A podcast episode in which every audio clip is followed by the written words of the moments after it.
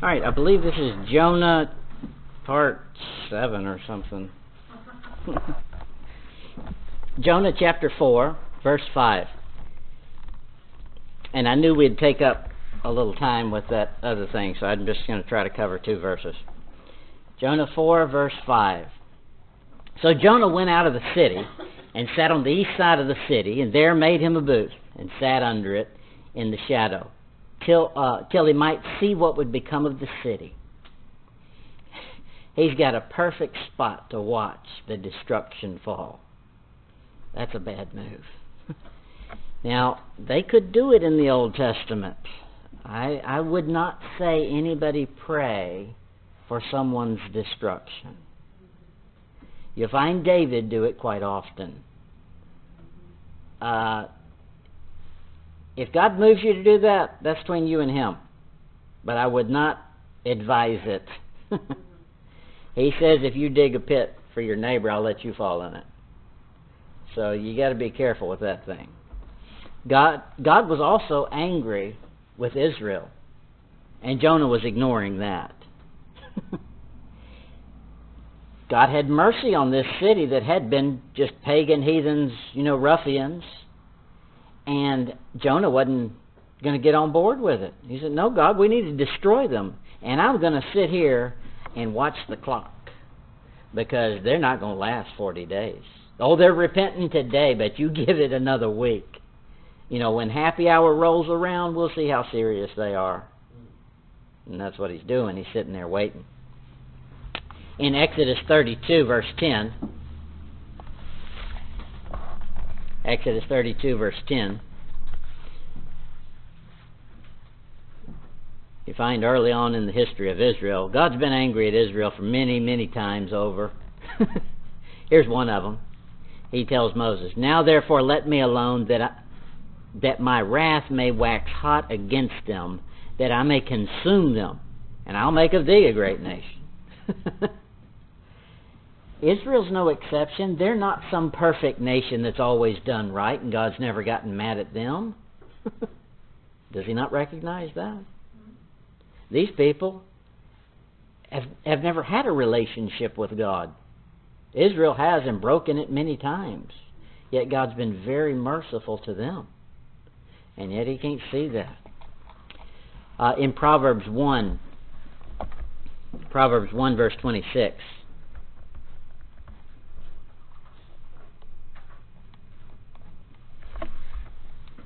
You want to stay on God's good side?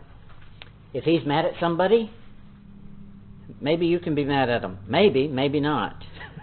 our job is to be our job is to be an ambassador. We're supposed to be pleading for those people when he's mad at them.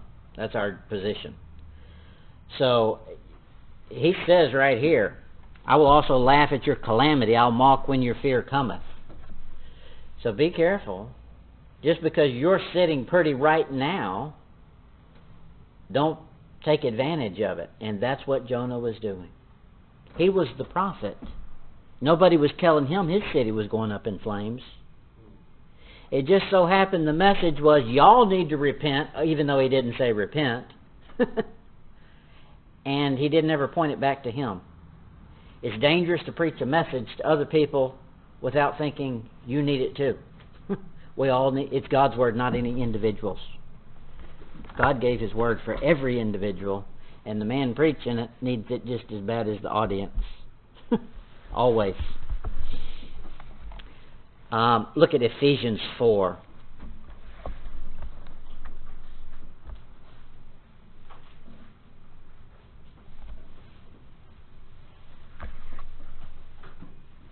Ephesians 4, verse 32. Now, of course, he did not have Ephesians, and God dealt with them differently in that dispensation. But for us, we've got it, so there's no excuse for us. He says, Ephesians 4:32, "And be ye kind one to another, tender-hearted, forgiving one another, even as God, for Christ's sake, hath forgiven you." So we should be able to forgive other people because God didn't level the boom on us like we deserve Amen. because of Christ. Amen. Now, in the Old Testament, We've already seen it. Who is Jonah a type of? Jesus Christ. He should be the one in the middle. And he's not playing that game. he's fulfilling an anti-type rather than the type that God had set it up to be. Uh, look at um, Jonah uh, 4, verse 5. It says, So Jonah went out of the city and sat on the east side of the city. Now, why in the world do we need that little detail? the east side. Did he sit in tall grass? Was it short grass? You know what? he tells us he doesn't put any detail in there just frivolously. He's not trying to sound flowery. He's telling you that for a reason. East, you're supposed to to- take note of. Let's find it. Genesis 3. Genesis 3, verse 24.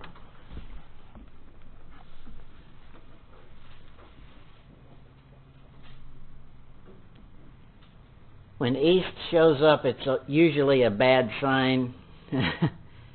when you're when you're throwing a mullet net, I used to go out and throw a mullet net a little bit at night, and when the wind could really wreak havoc on you, because I don't have a whole lot of strength anyway, but that wind starts blowing, and you got to raise that thing up, you know, arm height or uh, shoulder height to throw. If it's coming from the east, it's a beast. West is best, and that's true in the Bible. Genesis three twenty four. This is Adam and Eve getting kicked out of the garden. So he drove out the man, and he placed at the east of the Garden of Eden cherubims and a flaming sword which turned every way to keep the way of the tree of life. Okay, so they've got the Garden of Eden. God kicks them out of the Garden of Eden, and he kicks them out where? East. Get out the east door. and he sets something up there so there's no re entry. Look at chapter 4 chapter 4, verse 16.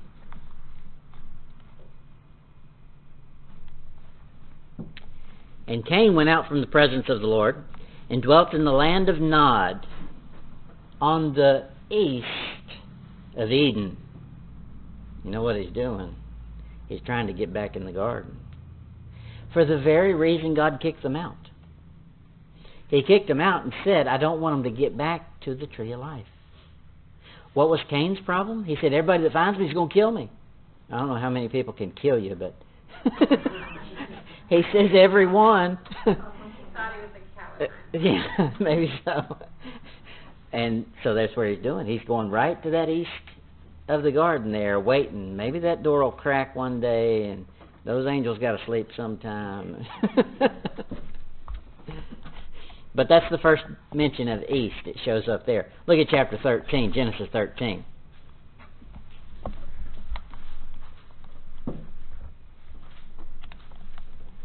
Genesis 13:11.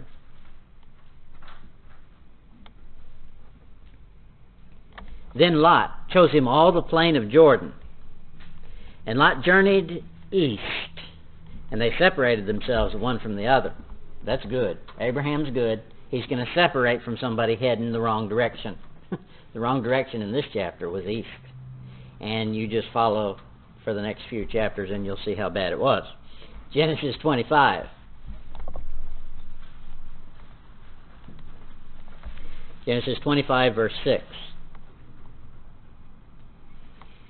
Abraham is a crazy man. Abraham couldn't have children for a hundred years. Not quite a hundred, but you know what I mean. In round figures. now all of a sudden God let him have a child. Well, he he had one with a concubine first, trying to help God out. Then he let Sarah have a child. Well, now he's so excited that he can have children, he's decided he's going to populate a city. After Sarah dies, he goes and gets him a concubine. and he's got uh, seven? Is it seven or ten? Uh, he has a bunch of children from her too. And here, they don't last long. He kicks them out. Look at it in verse 6, Genesis 25, 6. But in the sons of the concubines which Abraham had, Abraham gave gifts and sent them away from Isaac his son, while he yet lived eastward unto the east country. that east, east, east. It always is talking about something that should not be. And that's Jonah sitting there on the east side of the city with a bad attitude, complaining to God that he's not doing what he thinks is justice. God, I see this as justice, and you better go. Genesis 41. Genesis 41, verse 6.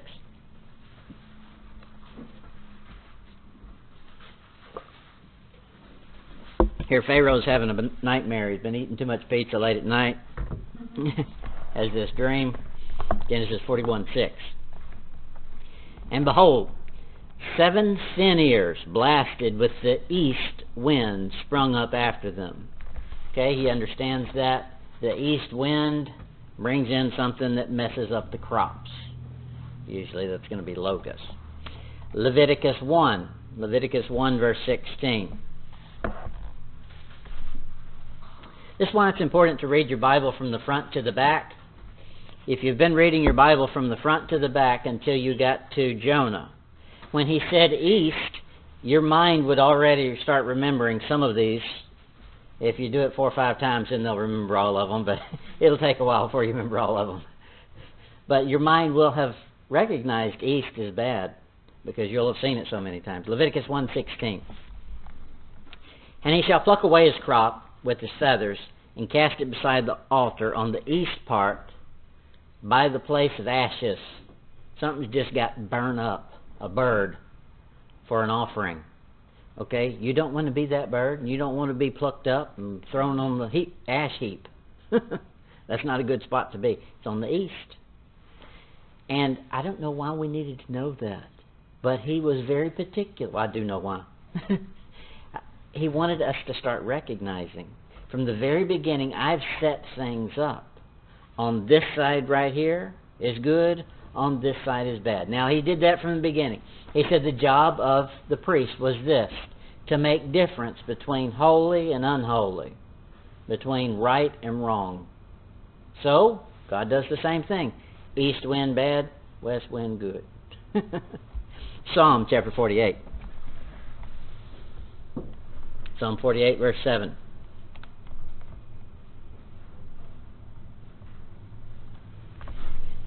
Now, this doesn't say Jonah, but I think we can put Jonah in here. Psalm 48, verse 7. Thou breakest the ships of Tarshish with an east wind. Yes, he's been there. And he's been in the ship that got broken, just about broke up and had to go in the sea. And he should remember, hey, that was an east wind those guys were so afraid of. Uh, but he didn't. Look at it in Jonah 4, verse 8. Jonah 4, verse 8. Maybe maybe his uh, compass on his iPhone wasn't working when he went out there, so he didn't know which direction he was. But now he should pick it up. Jonah 4, verse 8. And it came to pass when the sun did arise that God prepared a vehement east wind, and the sun beat upon the head of Jonah, that he fainted, and wished himself to die, and said, It is better for me to die than to live. There's that east coming up again. He should be noticing he's heading the wrong way. His actions need to be reprimanded, or he needs to reprimand himself. Okay, Jonah 4, one more verse. Jonah 4, verse 6. And the Lord God prepared a gourd and made it to come up over Jonah, that it might be a shadow over his head, to deliver him from his grief. So Jonah was exceedingly glad for the gourd, or of the gourd. That shows you, you know, when we're being Jonah, we don't see it, and it's easy to see it when it's somebody else instead of ourselves. I understand that. But God was being very merciful to him. Here he's speaking like a spoiled brat. And God is still saying, you know, he's gonna he's gonna get hot and faint over there. Let me get a gourd for him. Instead of let me tan his hide, he was building a gourd for him, a shade. That shows God's care of us. even when we don't deserve it. Now, Jonah did get a smile when he found the gourd. That made him happy. But he never looked far enough. He was happy of the gourd, not of the one who made it. And God, in a minute, is going to say, Okay, you don't like my gourd? I'll take it away, see if you like me. and He does. Uh, God has been preparing things, and uh, just like He said, He prepared a gourd for this in this verse. Early on in our book, in chapter 1, verse 17, He prepared a great fish. Every time God prepared something, it was always for His benefit no matter how painful it may have felt at the time, it was always better than he deserved. When God prepared that fish, he should have been preparing a shark. but he gave him a whale. Okay, that, that was a lot better than a shark. uh, the next thing in chapter 4, verse 6 was the gourd. He prepared that gourd, that, that covered his head. Next, he's going to prepare in verse 7 a worm. now, this is when he starts uh, reprimanding him. You can only push God so far. His long suffering is long, but even a long rope comes to an end, and his is about to here. And then in verse 8, he prepares the east wind. Now you know it's getting serious. All right, we'll we'll finish up uh, hopefully the chapter next time. But this is a weird book. It ends on a question mark, and we never see Jonah again. All right, Jonah 4, verse 7. But God prepared a, a worm when the morning rose the next day, and it smote the gourd that withered. Bad news. Jonah's just going from bad to worse. he's been in the city, he's done his best in there, and God still wouldn't destroy him. He's come out, he's got this bright idea that, you know, they're not going to hold fast to their repenting plan, and God will go ahead and let him have it. Well, Jonah's uncomfortable out there. God did something for him. He built him a gourd. The gourd shaded his head. Now the worm shows up, and the worm does what worms do destroy things. and now Jonah's back in his uh, reasoning for misery is he can blame it on something. Uh, the fact of the matter is, God uses circumstances as a billboard more than likely in our life, when you hit a difficult situation, it's usually a picture of something. And God intends us to research it and find out God, are you trying to say something? Is there a picture of our relationship? Is there a picture of something here? Uh, it doesn't mean that everything is, and it doesn't mean that the whole situation is. You just might be picking one thing out of the situation. Ecclesiastes chapter 7. Ecclesiastes 7, verse 14.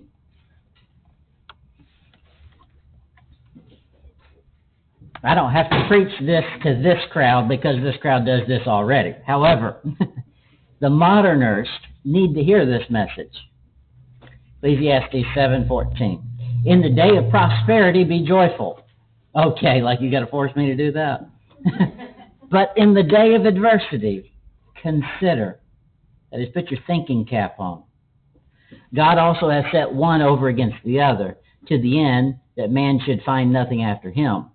That is, you're supposed to ask God in adversity, is there something here I'm supposed to figure out?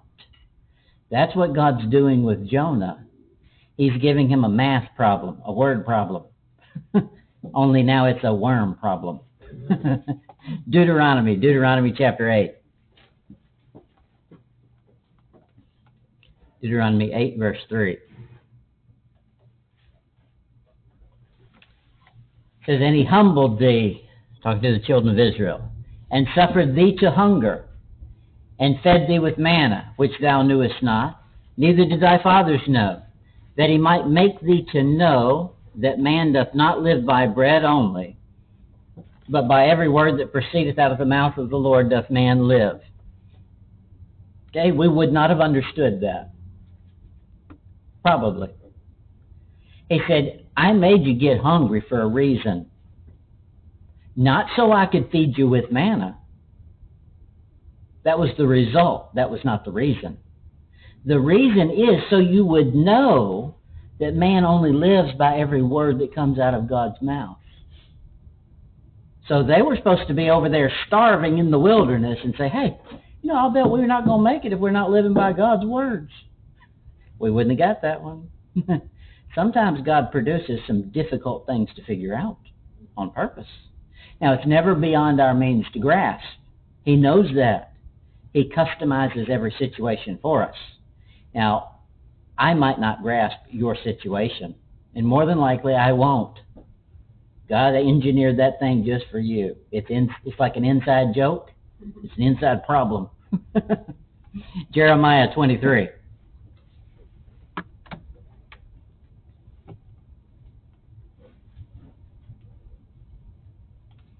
Jeremiah 23, verse 20.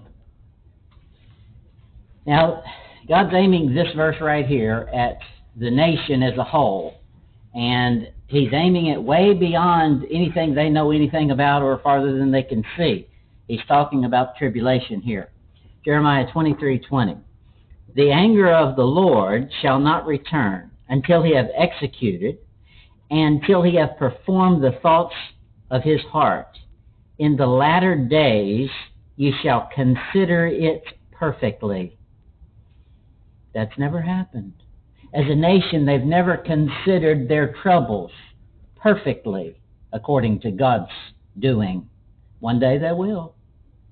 When the tribulation happens and spiritual beings come down from the sky, and I mean, the supernatural will suddenly become natural. and they will understand it perfectly. Ephesians chapter 5. Ephesians 5, verse 29. Jonah found this to be true without Paul being around to tell him. Ephesians 5, verse 29. For no man ever yet hated his own flesh, but nourished and cherisheth it, even as the Lord the church. For we are members of his body and of his flesh and of his bones. Okay, so he says man is selfish. we are. I mean, we care about, you know, if we're uncomfortable, we need to do something about it. We want to move. We want to, you know, whatever it calls for, get warm. okay, so that's what man does. He just naturally cares for self. He says that's supposed to be a picture of something. That same selfishness we have for this body, God, Jesus Christ, does for us, His church. That's a good thought. Now, our selfishness is a problem because we spend it on self. That selfishness is for yourself, not his self. Um, well, sort of, it's his body, but you know what I mean. All right, back to Jonah. Jonah chapter 4. Jonah 4, verse 8.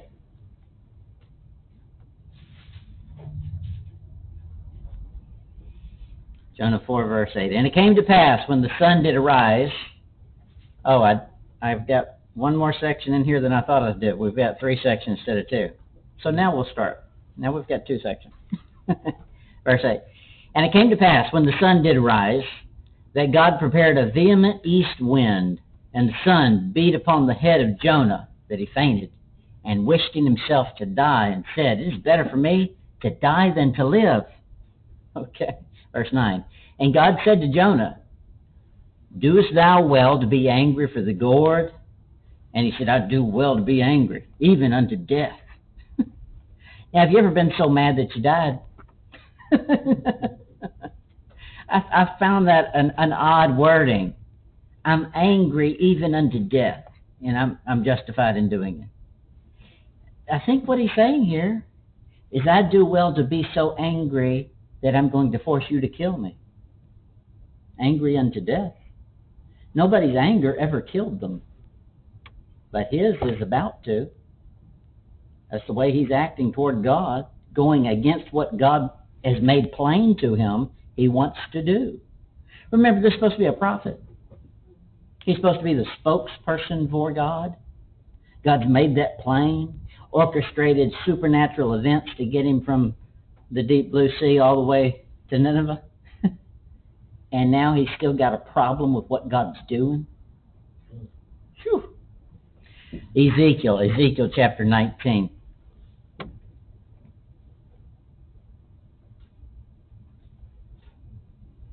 Ezekiel 19, verse 12.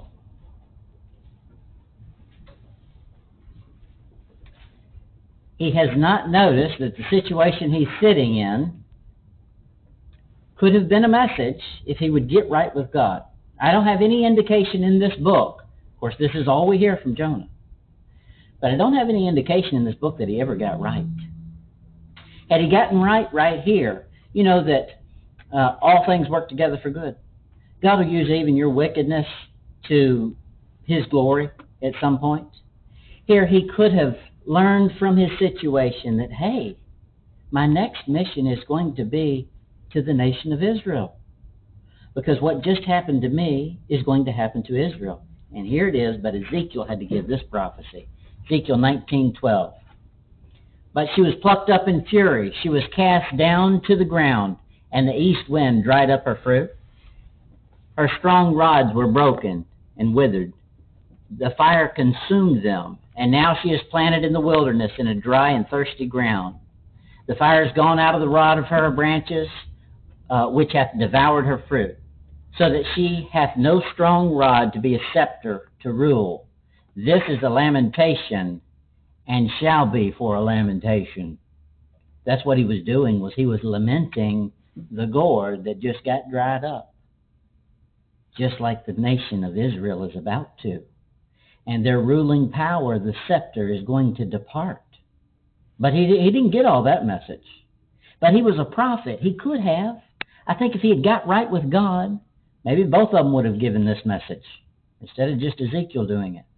Look at Revelation, Revelation 3.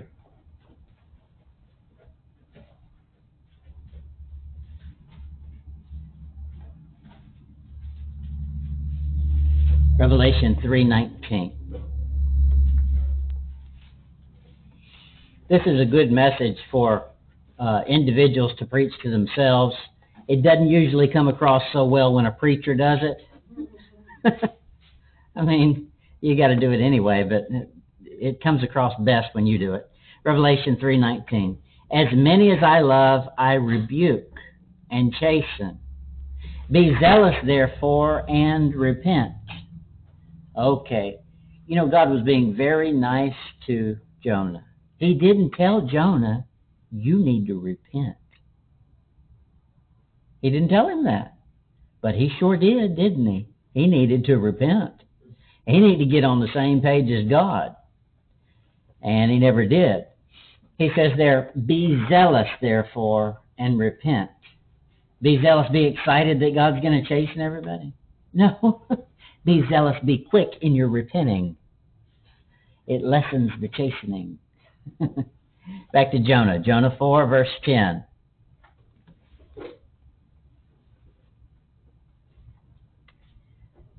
This is God's final sermon that he preaches to him. Jonah 4:10. Then said the Lord, Thou hast had pity on the gourd, for which thou hast not labored, neither madest it grow which came up in a night and perished in a night. And should not I spare Nineveh, that great city, wherein are more than six score thousand persons that canst not discern between their right hand and their left hand, and also much cattle? And that's the end of the book. Question mark? that's the craziest thing. Okay, so he's supposed to see some things here. That gourd the gourd is going to picture Assyria, the nation he just went to. A gourd is not something you that you eat of. It's not some beautiful flower. It's just a, a growth that happens. And just like Nineveh, they had grown up and they had been useful to God. God said, I'll use this for my servant here. It's going to shade him. Well, for Jonah, you know what it gave Jonah? A job. I know we don't think of this often, but if all the world just automatically converted, we wouldn't have anything to do. God's given us a job. So we should be thankful for the heathen. God's given us a chore. Now, not for their heathenness, but thankful that we get to be part of God's plan. Okay. So this gourd, it's a picture of Assyria. And Jonah had pity on this gourd but not on Nineveh. Well, God says, hey, uh, why is it that you're so worried about the gourd and not this nation here? You know, I wanted to have pity on this nation, and you want me to have pity on the gourd. Well, he's not connecting dots. The sun came out. Now, the sun did something. The sun scorches. That is, it burns up, you know, the heat thereof. Okay, well, Jonah's not happy about the sun, and what he likes is the gourd blocks the sun. Okay, the gourd was between him and the sun. The world will get between you and God. It will. And that's exactly what Nineveh was the type of satanic things. And Jonah was in favor of something blocking the sun, but not in God restoring lost people. And that's a that's a bad spot to be in. Look back at uh, chapter 1 verse 3. He's right back to where we found him in the beginning of the book. But Jonah rose up to flee unto Tarshish from the presence of the Lord. He likes that gourd between him. End of the verse. Uh, to go with them to Tarshish from the presence of the Lord. He's not real keen on being in the presence of the Lord. That gourd was a good thing. Now, the Sun of Righteousness in Malachi, you'll find Jesus Christ called the Sun, S U N, of Righteousness referring to Jesus Christ. So you can use that analogy. Jonah never answered God's questions in this book. Now it's probably a good thing. Um, you know, his final his final answer here may have been his final life, his final breath. I don't know, but sometimes uh, God gives a question just for you to mull over and think about, and not necessarily for you to spit out an answer, and that's probably healthy. God questions him here, and he's intended to mull it over, to think, and to consider, like he said in Ezekiel. Look at Luke 20.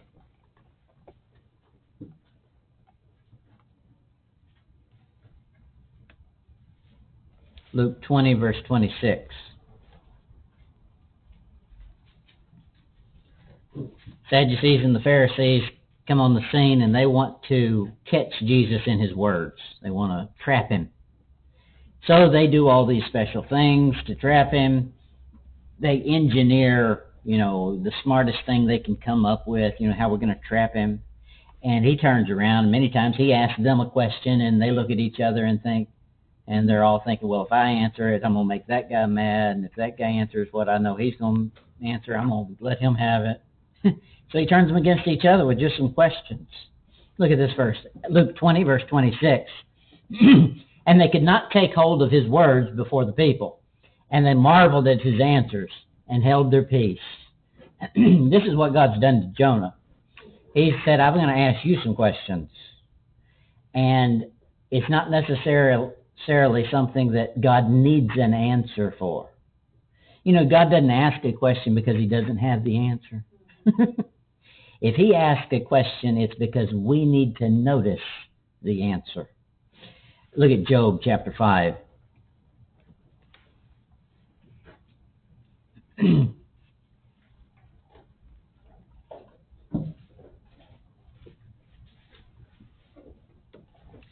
uh, Job 5, verse 12. he disappointeth the devices of the crafty so that their hands cannot perform their enterprise. He taketh the wise in their own craftiness, and the counsel of the froward is carried headlong. Okay, that's exactly what's going on with Job. What Job did was he said, uh, 40 days and you're going down, and who, who does say? Job. No, uh, Jonah. I'm talking about Jonah. what Jonah has done. Jonah in the ark. What? And when he threw those Ten Commandments, no, I'm gonna get y'all all messed up. what Jonah has done is he said, "Okay, look, you want to repent? That's great. I'll just see how long it's gonna last." And he goes out there and he sits down and he watches. I think his attitude has become very clear in that he could have gone home, he could have done anything, but he's sitting there waiting for the first time they mess up, so he can point the finger and say, "God, get them." You you got to fulfill your word. You you made a covenant. okay. Well, God is defeating his own wise idea. He thought he had him a comfortable little spot out there. And while he's sitting out there, God makes it uncomfortable for him and starts painting some pictures and putting a mirror up. Well, God does that with all of us. You start digging a ditch for somebody, pretty soon you fall in it. And then you got to turn around and look and say, wait a minute, you, you, maybe this is my problem. and uh, that's what he's doing with Jonah. Look at 2 Timothy, 2 Timothy 3.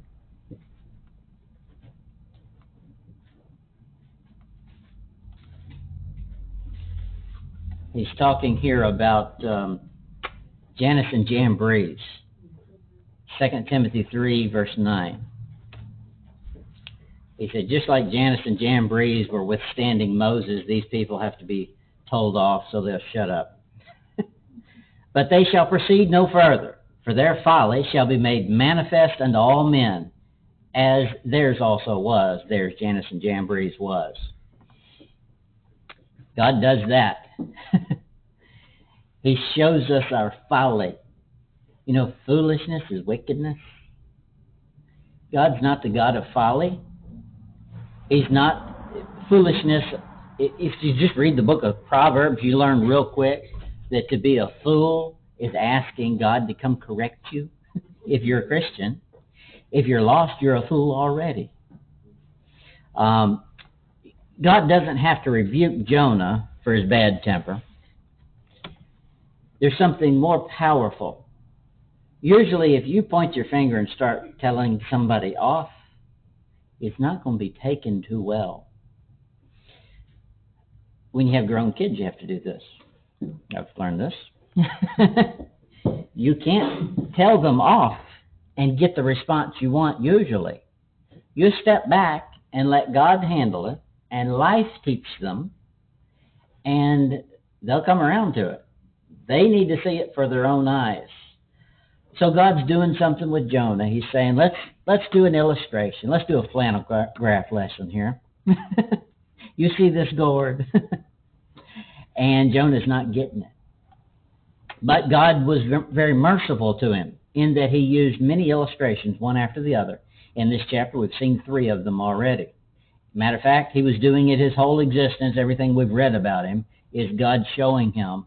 Jonah's probably uh, almost as hard headed as we are.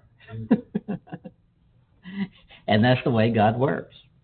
Uh, look at Matthew 18.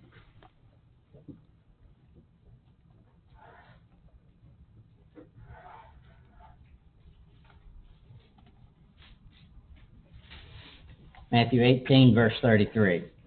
You know the story here. This is the the man who was forgiven much, and then he turned around and found some people who owed him, and so he's going to let them have it tell them they better pay up or go to jail.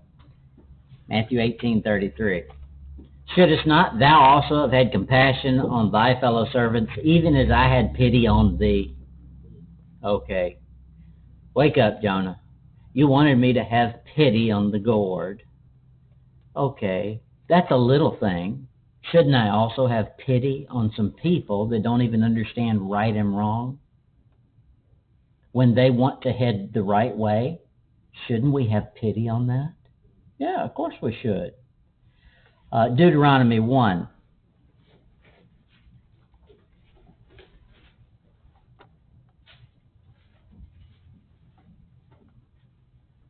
Deuteronomy 1, verse 39.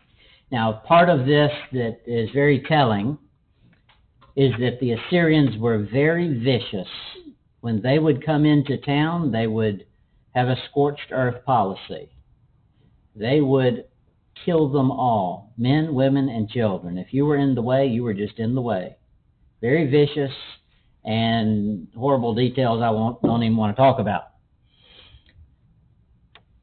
In the same way, now Jonah has the same viciousness to him. God revealed to him, hey, there's some children in this town. They don't even know their right hand from the left hand. And you want me to destroy them? What about the children? Wouldn't that make Jonah soften up a little bit? It should. God saying, hey, have you considered what destroying the whole town is? That means all the cattle, and that means the little ones, the women. That means everybody. Should have been thinking a little bigger than his uh, little brain was thinking. Deuteronomy 1, verse 39. This is God getting mad at the children of Israel. I, want to give you the context for everything. this is God getting mad at the children of Israel, saying you're going to have to walk 40 more years, or you're going to have to go around this thing one more time till all of you die, you old timers, and I'm going to let your children go on into the land uh, instead of you. Verse 39, Deuteronomy 139. Moreover, your little ones, which you said should be a prey, and your children, which in the day uh, in that day had no knowledge between good and evil, they shall go in thither, and unto them will I give it, and they shall possess it. He says, y'all are complaining about me and you're complaining saying that I brought you out here to kill you and your children with hunger and thirst. So I tell you what I'm going to do. I'm going to let those children you thought I brought you out here to to kill these little children. I'm going to let the little children go on in. God cares for little children. you know, it's obvious if we just take a mirror of what is we know obviously from looking around the globe right now what is satanic. Okay, God's the opposite of that. Okay? They don't like children. I mean, they don't. If it's not satanic sacrificing them, it's killing them in the womb. Okay? They're anti-children. God's not. So in Deuteronomy 139, God's showing his pity for children. You can rest assured that an innocent child has God's pity. We found it right here in Deuteronomy. We saw it in Jonah. I'll show you a couple other places. Every now and then the question will come up when a child dies, does he go to heaven? I mean, that's a no brainer. You really already know that naturally. But you do need some verses to prove it with. I'm going to give you the verses. 2 Samuel 12. 2 Samuel 12, verse 22.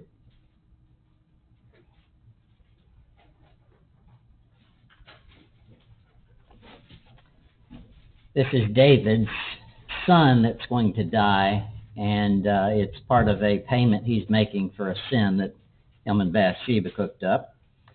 And here's what he says about it 2 Samuel 12, 22. And he said, While the child was yet alive, I fasted and wept. For I said, Who can tell whether God will be gracious to me, and that the child may live? But now he is dead. Okay, the child's dead. Wherefore should I fast? Can I bring him back again? Now here's the important part. I shall go to him. So wherever David goes when he dies is where this child is. You think David went to hell? I don't think so. but he shall not return to me. And that's a fact. Now, in the Old Testament, it would be Abraham's bosom, but that's just a temporary thing. They end up in heaven. Psalm 32. Psalm 32, verse 2.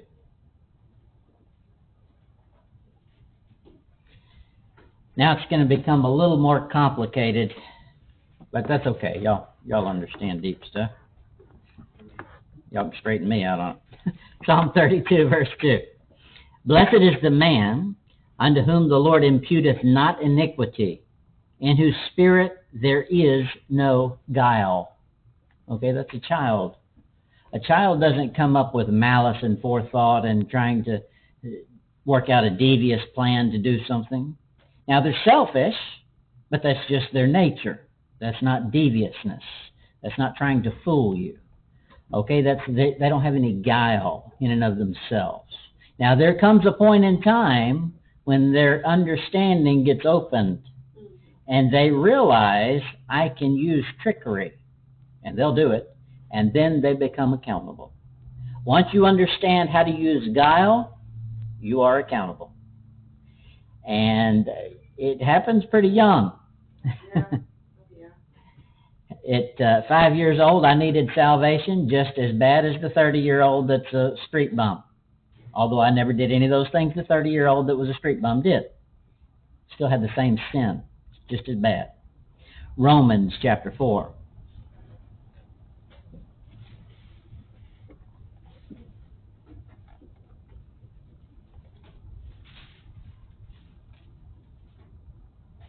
Romans 4, verse 6. We've read the parallel passage. Now I'm going to take you to the New Testament version of it. Romans 4, verse 6. Even as David also describeth the blessedness of the man unto whom God imputeth righteousness without works, saying, Blessed are they whose iniquities are forgiven and whose sins are covered.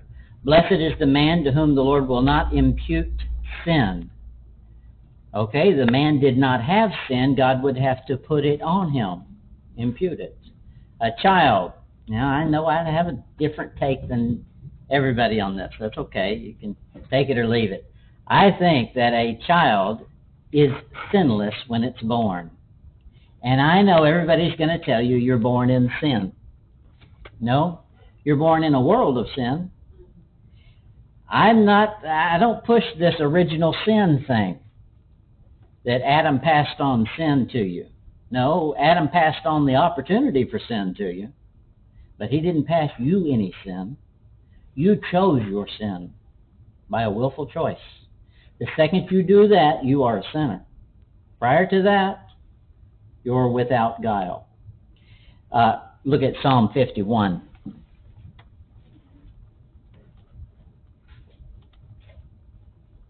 Psalm 51, verse 5.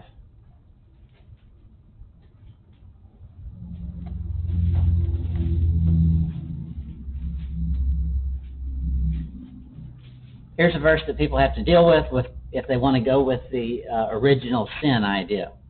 Behold, I was shapen in iniquity. Okay, where were you shapen?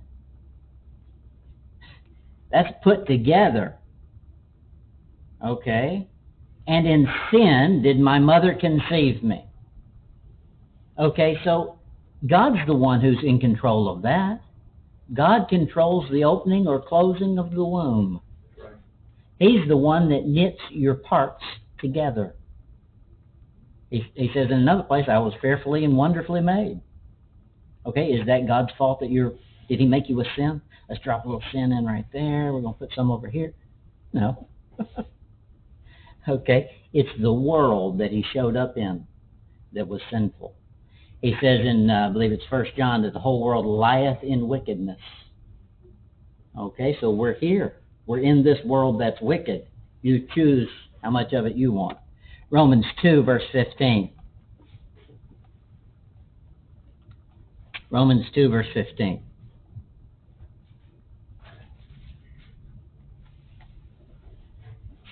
This is a passage on when a, the heathen without the law doing things that are in the law versus the Jew who has the law and doesn't obey the law.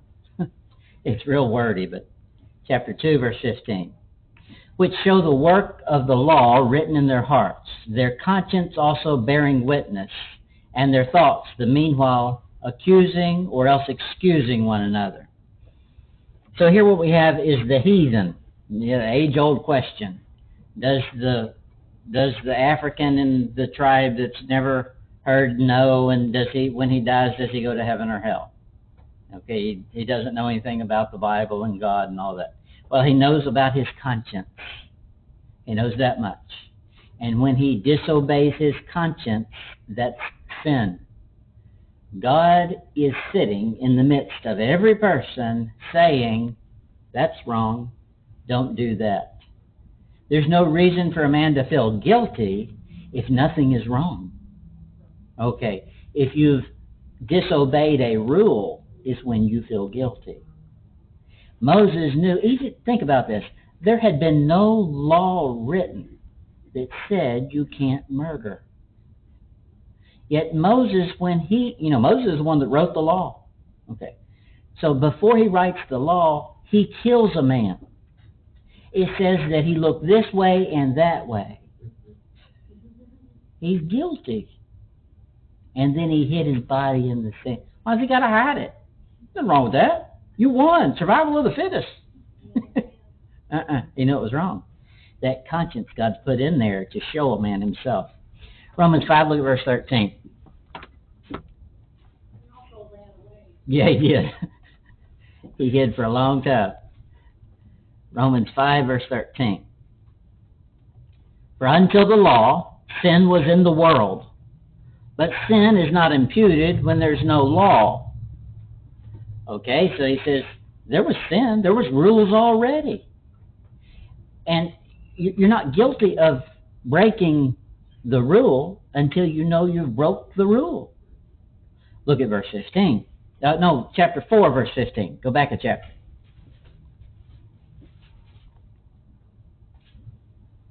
Chapter 4, verse 15. Because the law worketh wrath.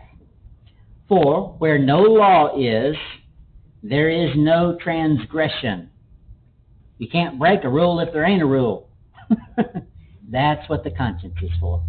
The conscience says God made a rule. Doesn't matter if man did or not. We know just instinctively because we're his creation. And he'll tell us, hey, don't do that. And Christians still, we still have that conscience that comes alive all the time. You should. And it doesn't necessarily mean that you've got a verse to say, don't do this or don't do that. But you'll just start to do something, and the Holy Spirit will say, whoa, that something's not right over here. And you better stop. That's the conscience saying no. Doesn't have to be a written law. Look at uh, chapter 5, verse 13, Romans 5, 13.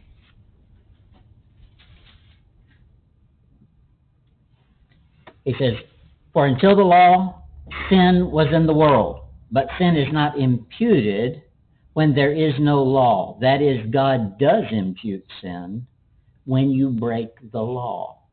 That's what the conscience is for. The conscience tells a man, I just broke the law. And that should drive a man to the magistrate to say, I plead guilty. Have mercy on me. Isaiah, Isaiah chapter 10. So I think a child cannot, he, he can't reason, so he can't figure all those things out. So before his reasoning ability kicks in, he's safe. He's not saved. He's not accepted the blood of Jesus Christ.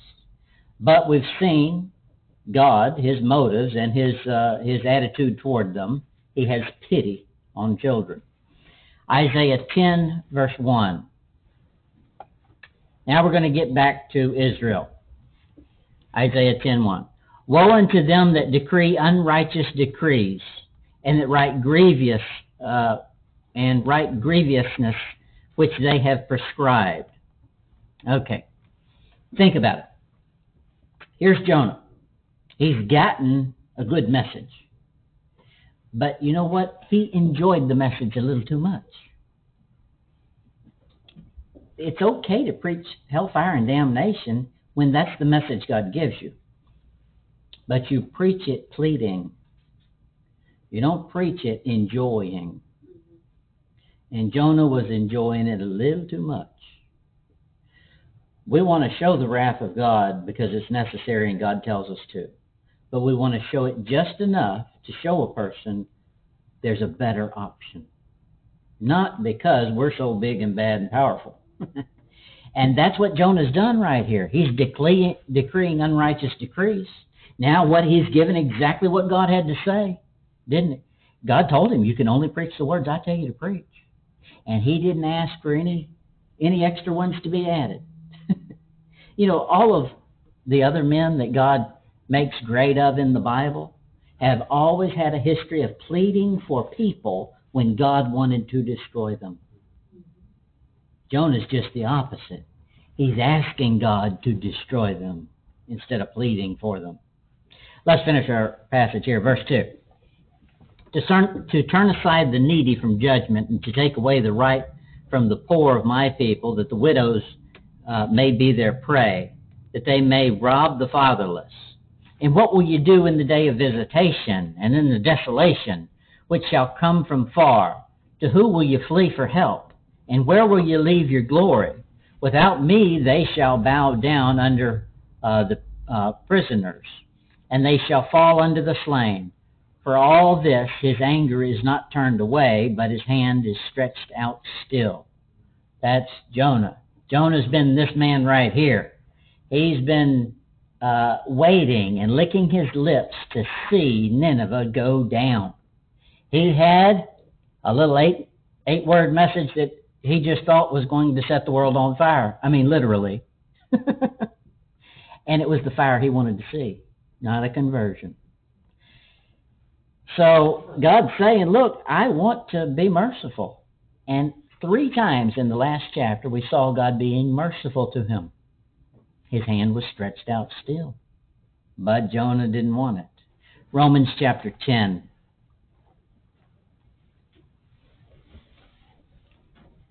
Jonah should have come to Jesus, had him a, his own altar call, and he could have used all of that to preach to Israel the nation, because Israel the nation is going to go through everything Jonah just did. Romans 10, verse 21. But to Israel he saith, All day long I have stretched forth my hands unto a disobedient and gainsaying people. That's Israel, the people that had the oracles of God, not the heathen. And God says, I've been stretching out my hand trying to call you in, even though you've been a rebellious people, just like Jonah was rebellious. Should have got right. Could have had a good good message here. Romans 11, the next chapter. Romans 11, verse 1. I say then, hath God cast away his people? God forbid. For I also am an Israelite of the seed of Abraham, of the tribe of Benjamin. God hath not cast away his people which he foreknew. What ye not what the scripture saith of Isaiah, how he maketh intercession to God against Israel, saying, Lord, they have killed thy prophets and digged down thine altars and I am left alone and they seek my life. Thank you there, Jonah number one. That's what he was doing. He had him a bad attitude too. He says, God, get them. They've been mean and we're, we got the power. Let's show it to them. Verse 4. But what, what saith the answer of God unto him? I have reserved to myself 7,000 men who have not bowed the knee to the image of Baal. Now, that's a remnant. When we get um, self centered, we think when something bad happens, we're the only one that's happened to. And regardless of how bad it is, whatever situation we're in, there's a hundred other people going through the same thing, and there's a thousand that are going through much worse. But we get so self centered, we only think it's us. And our situation is so unique. I would say that Isaiah's, or um, who's this? Elijah? Elijah? Elijah's. Uh, this got to be Elijah here. Yeah, I'd say Elijah's situation was pretty unique. But God said, "Dry it up, boy. There's seven thousand down there going through stuff just like you, and they're not complaining. What's your problem?" wow. Okay, now see the picture. The prophecy of this is something that's going to be in the future. There's a remnant that's going to be saved in the tribulation. And there's going to be an image that people are bowing down to, like he's talking about here, the image of Baal. Verse 5 Even so, at, uh, then, at this present time, also there is a remnant according to the election of grace. Drop down to verse 12. Now, if the fall of them be the riches of the world, Okay, so what does he mean by that? Okay, if Israel being stupid and being rebellious against God meant that God came up with a new plan and let us in on something in order to make Israel jealous, he said, if the fall of them be the riches of the world, and the diminishing of them the riches of the Gentiles, how much more their fullness? Okay, right now we're building the fullness of the Gentiles. But there's a day coming that even as good as it's been and as great as the blessings seem to be for Christians right now, it's going to be even greater when God restores Israel. And it will be because that'll be the millennium. It'll be real great. Israel is blind, like we find Jonah in our book. And the end of the book, He's not understanding the lessons God's been teaching him. Well, in our age, Israel is in blindness doctrinally. He didn't understand, Jonah didn't understand the message God had for him. Now, this is where it becomes very important that we internalize every message. Jo- Jonah didn't go into town internalizing any message. He said, you remember his message, 40 days and Nineveh will be destroyed? He should have said, Whoa, God, I need to be destroyed too. You see what I just did? I ran the other side of the world from you. Okay, he should have got that right. and then I think the whole tone of the book would have changed, but he didn't. Um, now, the last little phrase in the book of Jonah says an odd thing. God says, Look, there's all these little children, and there's people that don't understand right and wrong, and also much cattle. you know, cattle are important. That's how you eat. Food is meat, not vegetables. It's meat. now, the fact of the matter is this God cares about animals. If you were a Jew, you would too. You would have to bring them quite often as a sacrifice. animals should have had a value to everybody. Just naturally, if you were a Jew, they had a value. Okay, I, am going to need some turtle doves, and I'm going to need some goats in my future. you know, you need to get you a collection of animals because you quite often had to bring them. Uh, look at Ezekiel 39. God is um, a just, balanced God, even in the animal world. You think about the hundreds and thousands of animals, more than that, millions and billions of animals that had to be slaughtered for our sins, humans' sins, not for the sin of the animal. Now, you'll find some of those too in Leviticus, but basically, the animals that were slaughtered by man were because man himself had done a sin and needed a substitute. Ezekiel 39, verse 17. And thou, son of man, thus saith the Lord God, speak unto every feathered fowl, those are unclean animals, uh, most of them, not all, doves are clean, and every beast of the field, assemble yourselves and come together, uh, and come, gather yourselves on every side to my sacrifice that I do sacrifice for you, even a great sacrifice upon the mountain of Israel, that ye may eat the flesh and drink blood. That's not humans, and that's not something that would be legal for a human to do. I think these are unclean animals that God's allowing to have revenge, not revenge, but He's giving them a tithe back of all of the animals that had to be slain throughout the ages. He's balancing things back out here. And He's doing it by destroying all the wicked ones here. Verse 18 Ye shall eat the flesh of the mighty, and drink the blood of the princes of the earth, of rams, of lambs. Oh, those are clean animals. Of goats, of bullocks, of all the fatlings of, here it is, Bashan. It's in a bad place. They're wicked. Now, that tells you something that uh, I'm not going to get real hard and fast on it, but the animals that were in Nineveh were considered wicked because they were owned by wicked people. Remember what the king says? The king says, I want your animals to repent. Okay, anything that repents, I know this is crazy. An animal doesn't have the mentality to repent. But anything that's shown itself in repentance, God has pity on. God, if you turn toward God, that's what He's waiting for. He's not going to say, You didn't turn fast enough. He's not like that. Look at verse 19. and ye shall eat the fat till you be full, and drink the blood till you be drunken of my sacrifice, which I have sacrificed for you. Thus ye shall uh, be filled at my table with horses and chariots, with mighty men, and with all the men of war, saith the Lord God. That's going to be probably uh, Armageddon. Well, probably not Armageddon, but it's you can make up your mind. It's either Armageddon or Gog and Magog here. Uh, but this is what God does with the spoils of war. Is He says, the unclean animals, I'm not going to waste. I'm not going to let them just turn into dust. I'm going to balance things out by giving th- these animals as a sacrifice to these animals. God's a balanced and a merciful God. Amen. Always has been. Too bad Jonah couldn't figure, figure that thing out. And you know, God had set that thing up from the very beginning because he knew Jonah was going to be a picture of Jesus Christ. And Jonah wouldn't get on board with it. God still used him.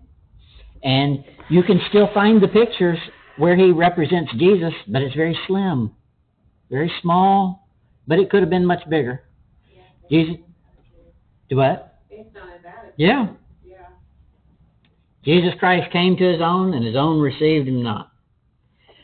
And we shouldn't be like that, not receiving. We are his own. Jesus Christ has bought us and paid for us. So we're owned lock, stock, and barrel. so anytime he gives us anything to repent of, it's best just to repent quickly. Like he said in Revelation there, he said, be zealous. be zealous in your repenting. Otherwise, we turn into Jonah. All right, that's our book of Jonah. The next book we'll hit is uh, Amos.